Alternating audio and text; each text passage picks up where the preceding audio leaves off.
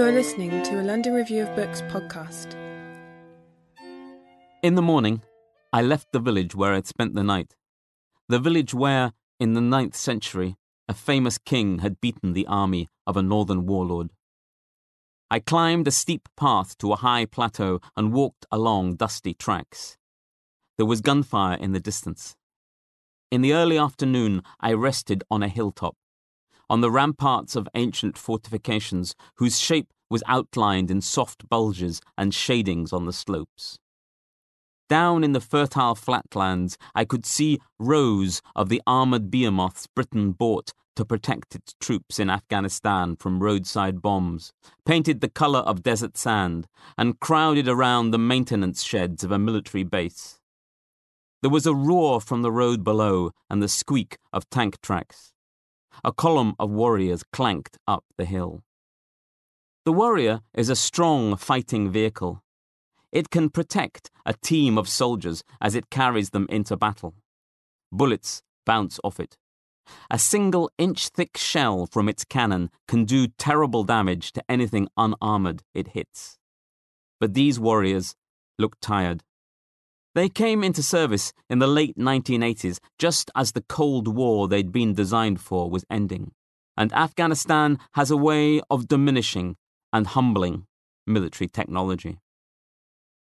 I'd walked the same route last year, leaving Edington after breakfast, walking round the edge of the military exercise area on Salisbury Plain, and pausing at the Iron Age fort on Battlesbury Hill, which looks out over the British Army's Wiltshire estate. Since then, most of the army in Afghanistan had come back to Britain, and an item of furniture had been added to the Battlesbury ramparts, among the cow parsley and purple clover. A bench. I was glad to sit down as my pack was heavy. But the bench is also a shrine. When I came across it, this was in July, candles had been placed on it and a sun bleached cloth poppy fastened to the back rest. It's a memorial to six British soldiers Nigel Coupe of the Duke of Lancaster's regiment, and Jake Hartley Anthony Frampton, Christopher Kershaw, Daniel Wade, and Daniel Wilford of the Yorkshire Regiment. All except Coupe, a sergeant and father of two children, were aged between 19 and 21. They died in Afghanistan in March 2012, out on patrol in Helmand province, when their warrior triggered the pressure plate of a huge homemade mine. The explosion flipped the vehicle on its side blew off the gun turret, ignited its ammunition, and killed everyone inside. The British Army is back in Warminster and its other bases around the country. Its eight year venture in southern Afghanistan is over. The extent of the military and political catastrophe it represents is hard to overstate. It was doomed to fail before it began, and fail it did, at a terrible cost in lives and money.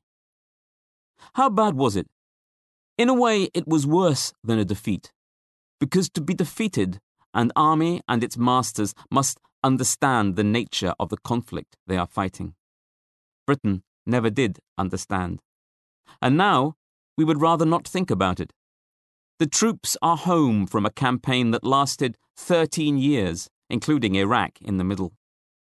They are coming home from their bases in Germany, too. The many car parks worth of mine proof vehicles you can see from Battlesbury Hill, ordered tardily for Afghanistan at a million pounds apiece, will be painted European green and dispersed to other barracks. David Cameron announced in December 2013 that the troops could come home because their mission had been accomplished.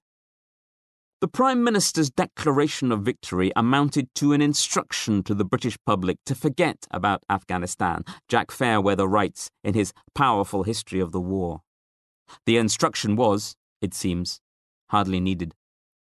The fall of Musa Qala in 2013, once the focus of the British military's anxiety about their standing in the world, barely registered in the national consciousness, and a desperate battle over Sangin in 2013 attracted little attention. In 2012, when Frank Ledwidge was researching his book, which tallies the personal and financial cost of Britain's Helmand campaign, he approached all six ministers who had held the defence portfolio since the start of the operation to ask what they thought its legacy would be. Not one. Not Labour's John Reid, now Baron Reid of Cardowan, or Des Browne, now Baron Browne of Ladyton, or John Hutton, now Baron Hutton of Furness, or Bob Ainsworth, or the Conservatives Philip Hammond or Liam Fox, was prepared to answer. For those not directly affected, the acceptable form of exculpation and remembrance involves obliterating any consideration of dead Afghans and folding the British war dead into a single mass of noble hero martyrs, stretching from 1914 to now. That and more, bigger, shinier poppies. The consequences of the Afghan war will linger. Neither the British in particular, nor NATO in general, kept count.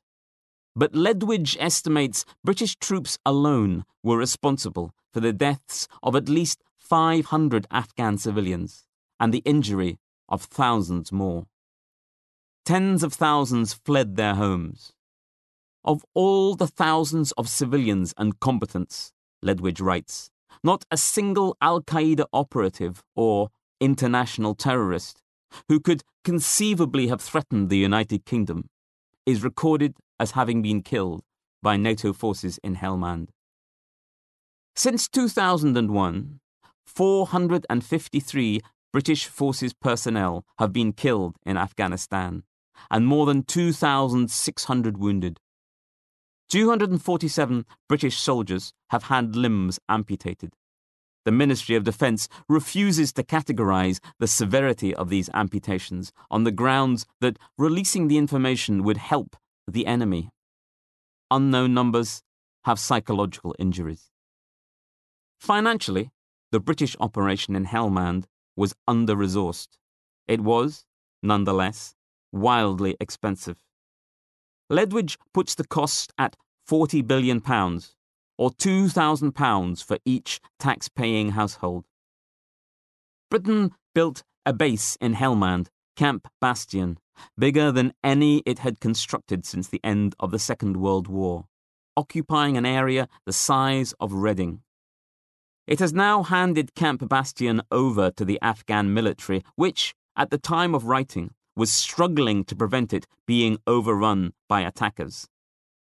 Everything the military did depended on the petrol, diesel, and kerosene trucked in from Central Asia or Pakistan. One US estimate calculated that the price of fuel increased by 14,000% in its journey from the refinery to the Afghan front line. In firefights, British troops used Javelin missiles costing £70,000 each to destroy houses made of mud. In December 2013, when they were packing up to leave, they had so much unused ammunition to destroy that they came close to running out of explosives to blow it up with. Ledwidge adds in the cost of buying four huge American transport planes to shore up the air bridge between Afghanistan and the UK, £800 million, 14 new helicopters, £1 billion, a delay in previously planned cuts in the size of the army, £3 billion, and the cost of returning and restoring war battered units, £2 billion. More contentiously, he includes the £2.1 billion spent on aid and development, not all of which was stolen or wasted although much of it was. Ledwidge highlights the grotesque sums spent on providing security and creature comforts to foreign consultants, an annual cost of around half a million pounds per head. He was a consultant in Afghanistan himself, besides serving there as an officer. A great many people, several hundred, he writes, could be employed in Helmand for the price of a single consultant plus security team and life support. Ledwidge estimates the cost of the British military's bloodshed and psychological trauma. The amount spent on the ongoing treatment of damaged veterans, compensation under the recently introduced Armed Forces Compensation Scheme, AFCS, and an actuarial estimate of the financial value of human life at £3.8 billion. He points out that despite the AFCS, Britain's care for its veterans falls short of the elaborate system in the United States. An Afghan who sought compensation from the British in Helmand after losing his sight as a result of a military operation might expect a payment of £4,500. A British soldier suffering the same injury would be entitled to £570,000, Ledwidge writes, the maximum possible under the AFCS. That's not all there is to the compensation hierarchy. Ledwidge picks out one soldier acquaintance who lost his ability to communicate when a mortar shell brought a concrete bunker down on him, crushing his skull. He stands to get the maximum £570,000. Had the same man been injured in a car accident, the insurance payout would have been closer to £4 million, most of which would have been to pay for continuous care. Ledwidge also tells the story of Peter, not his real name, who served with him in the same reservist unit. A talented linguist, physically fit, and a promising commander, he was seen as an ideal candidate for special forces, but was seriously injured in a bomb attack in 2006. The MOD told him, wrongly, that as a reservist he wasn't entitled to a pension or compensation. He had to fight for three years to get them to acknowledge their mistake and pay the money owed him, while the MOD tried to show his injuries weren't serious and to prove he hadn't been a good soldier. He won. But not many soldiers, Peter said, had his access to good lawyers and a network of able friends. If I had been alone, he said, it was the sort of thing which could have driven me over the edge. After everything that had gone before, the pain and disabilities, this was the kind of thing that can break you. Help for Heroes and charities like it, he added, were fig leaves for a government that wants to pass on the costs to an unaccountable charitable sector. Ledwidge is blunt about the division of responsibilities between society and modern volunteer soldiers who make a conscious choice to become war fighters. Here's what he says The soldiers who are killed and wounded today are not victims. They are not the conscript ex civilians of the First World War. They are professionals, willingly trained in the business of killing, and, by and large, well paid and well treated while they are soldiers. Servicemen are under no illusions as to the risks they sign up to. In looking so closely at the human costs of this war, the key point that must be borne in mind is not how terrible these poor soldiers. Rather, it must be a realistic and firm realization. We sent them. Now we must take care of the consequences. I was in Kabul in November 2001 when the first British troops arrived in Afghanistan. A small contingent that didn't hint at the great deployment to come five years later. I drove out to Bagram airfield to see them, but they'd been forced to hide from the media because the new Afghan masters of Kabul, the Northern Alliance, had made it clear they didn't trust them. It was an unpromising beginning. I caught a glimpse of them in the distance on the tarmac, looking astonishingly clean shaven, neatly turned out and weaponless, compared to the ebullient bearded gunmen in pajamas I'd been hanging out with. It seems strange now, but it was still possible then to believe that their presence might be useful. It is easy to forget, after Iraq and Afghanistan, how high the professional reputation of the British military was in 2001. Whatever one thought of the political decisions to use them, however ugly and bloody the means, the services could say they had done what was asked of them by governments in the Falklands, in the Gulf War of 1991, in Kosovo, in Bosnia, in Sierra Leone. Their grim start in Northern Ireland eventually found a redemption of sorts with the Good Friday Agreement. Even those Britons who found the retaking of the Falklands, the bombing of Serbia, and the deployment of British troops in Ulster repugnant could take pride in General Mike Jackson's refusal in Kosovo in 1999 to follow the orders of a hot headed American general that could have led to an unnecessary skirmish with Russia. It's clear from these books, and from my own very short time with British troops in Helmand in 2006, that the military, or at least the army, which was the dominant service in Afghanistan, still recruits remarkable people, still trains them well, and provides them with a certain amount of good equipment. It's also clear that institutionally it has been riding its luck for generations. What began at some point in the 20th century as an unsavory means to an end, trying to use American military might to leverage the waning British military with the end of maximizing British influence, floated loose of its original aim. Preserving the means became an end in itself. The goal of the British military establishment became to ingratiate itself with its US counterpart, not for the sake of British interests, but for the sake of British military prestige.